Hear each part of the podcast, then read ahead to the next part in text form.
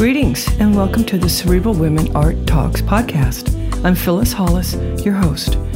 As an extension of my Instagram page, Cerebral Women, this podcast offers insights into the visual art world. I interview artists, mainly artists of color and female artists, who will freely articulate what inspires their creativity. In addition, you'll hear interesting perspectives from dedicated art professionals who work with artists and the art institutions that feature them. I'm confident that collectively, these individuals will indeed stimulate your mind as they do our eyes. Please know these interviews are conducted in my Manhattan apartment, so please forgive the background sounds of city life.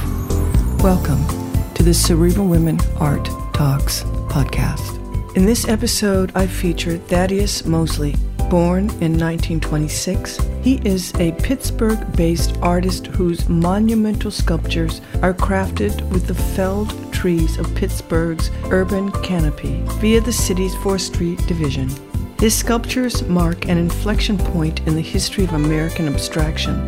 These sculptural improvisations, as he calls them, takes cues from the modernist traditions of jazz Thaddeus Mosley is a recipient of the 2022 Isamu Noguchi Award. His work has been exhibited and acquired by major museums and foundations since 1959. To mention a few, the Mattress Factory Museum in Pittsburgh, the Carnegie Museum of Art, Harvard Business School, both in 2020, Sculpture, Milwaukee, and also in 2020, the Baltimore Museum of Art, Bergen Kunsthall in Norway in 2022, and Art Plus Practice in Los Angeles also in 2022.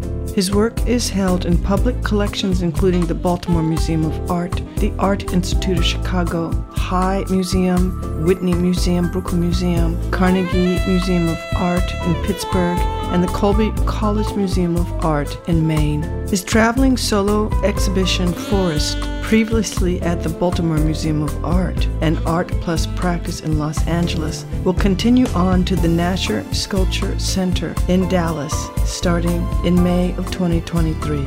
Enjoy this episode featuring Thaddeus Mosley. Thaddeus, I want to thank you for joining me today on my podcast. I really appreciate your time. I'm honored that you are interested in me and interested in what I do. Thank you. Well, I know that you've been following your passion for a very long time. So I'm going to start with asking you Do you remember how you felt when you finally made the commitment to be an artist full time? Well, I, it was a long time before I was able to do that, but I always thought of myself as an artist full time from almost the time I started. By the time I was really starting to exhibit, I had been carving about four or five years, and I had a full time job. I had a full time job for 40 years, but I carved, I, I was doing sculpture and exhibiting uh, long before I retired. I had my first show at the Carnegie Museum in 1966, and I didn't retire from work till 1992. So that shows you how long I was doubling out, so to speak. So you work mainly with felled trees. Yeah, I well felled trees, and I started out getting logs and trees from the park division here as they cut them down a lot of parks. But later on, I more particular because you had to take pot luck. Then I started buying wood from uh, tree surgeons and mill people that milled wood.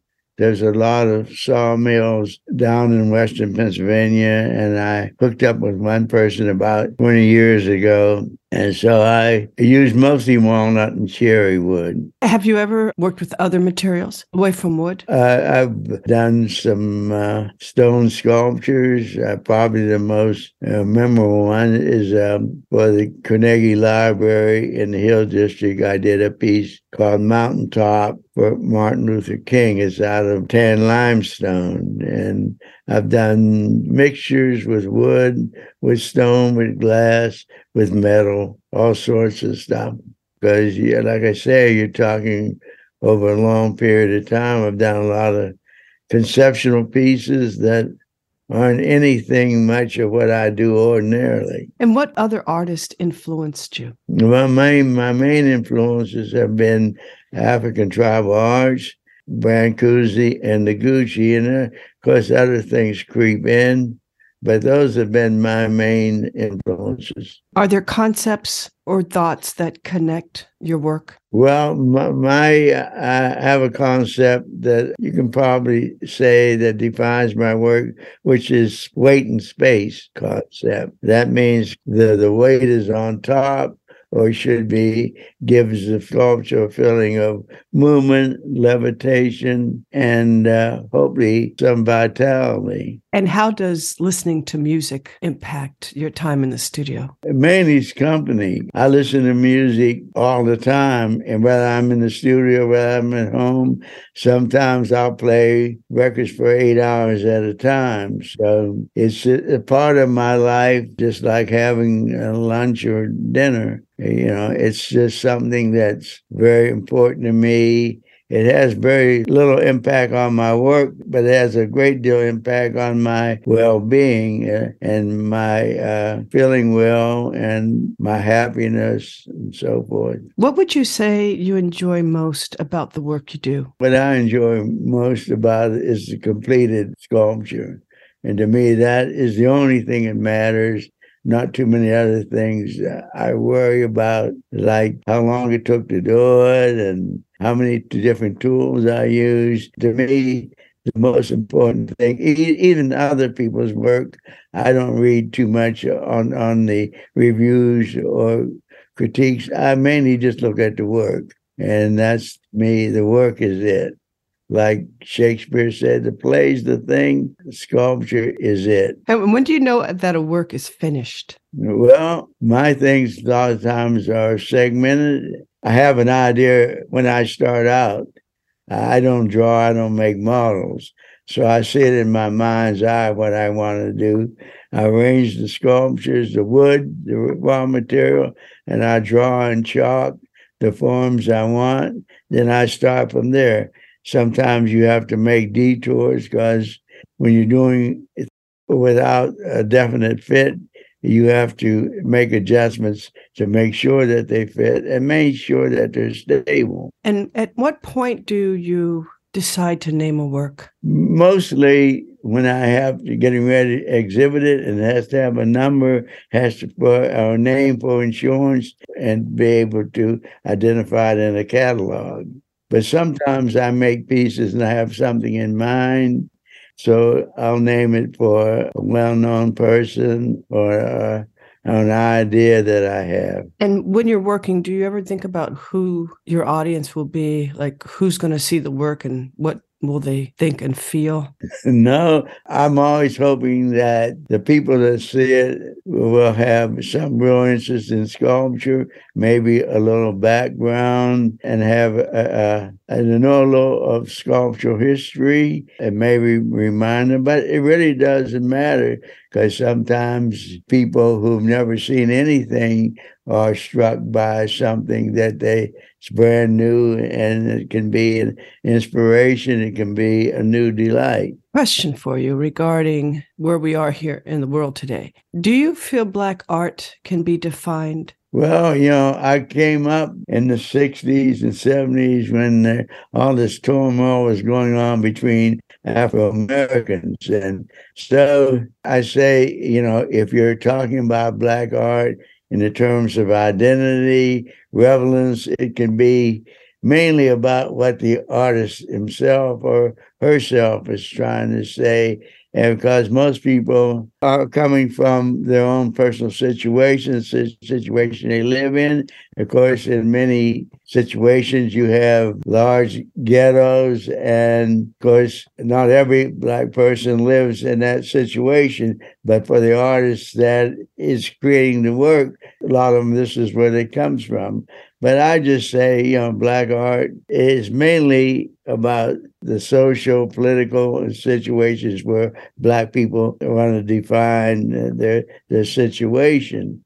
But of course, they can go broader and say black art is made by black people. I don't know how illuminating that sort of thing is. But to me, it's about people portraying or talking about what's relevant to them in their own situation when they're Afro Americans. And if I would have asked you that question, let's say 30 or 40 years ago, do you think you would have answered it the same? Oh, yes, because I went through a lot of this when when we had black people who artists that was the only thing they did and a lot of the only thing they do now because and also because they were rejecting black people who were abstractionists mm-hmm. or stuff that they couldn't re- immediately recognize as Afro-American art. I can tell you I had worked that from black situations that was rejected because it wasn't relevant and it wasn't identifiable.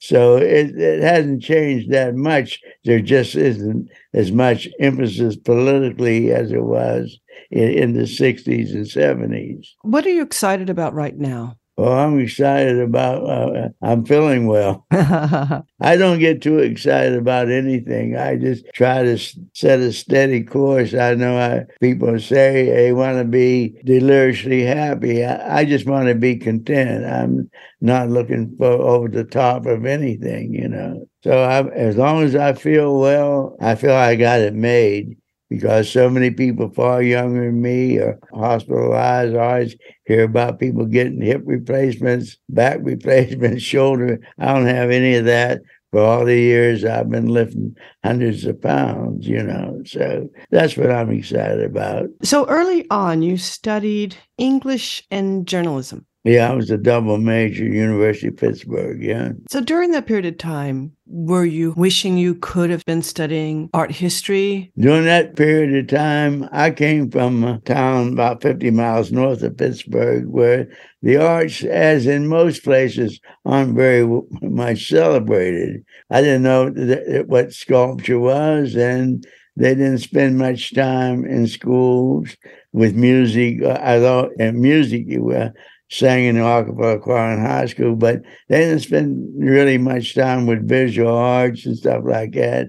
In ordinary schools that you would have to have gone to an elite school where this was going to be part of your life. And they didn't think where they were going to waste tax money on ordinary students. And they and it's even gotten worse now. There's very little art or music in any school in poor or, or they say disadvantaged or inner city neighborhoods, you know. So what does your workspace feel like?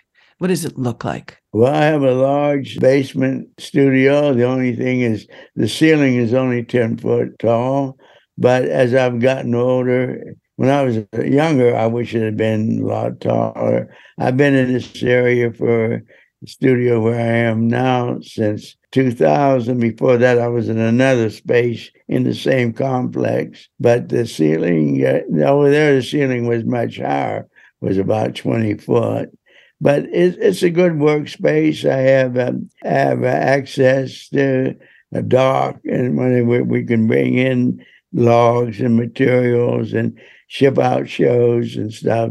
So I don't have to go three or four floors to get anywhere or, or, ship the materials out. I've really enjoyed this conversation. You've said so much with your answers. So let's wind down. What do you feel is the purpose of art? Well, I think the purpose of art should be something that enhances your being to the point that you feel happy when you're in, in the environment you're in. It's one of the reasons I started making sculpture, but also it, it should have a humanizing effect on you, should make you think about other human beings, not only who are artists, but appreciate what people are contributing to humanity, hopefully.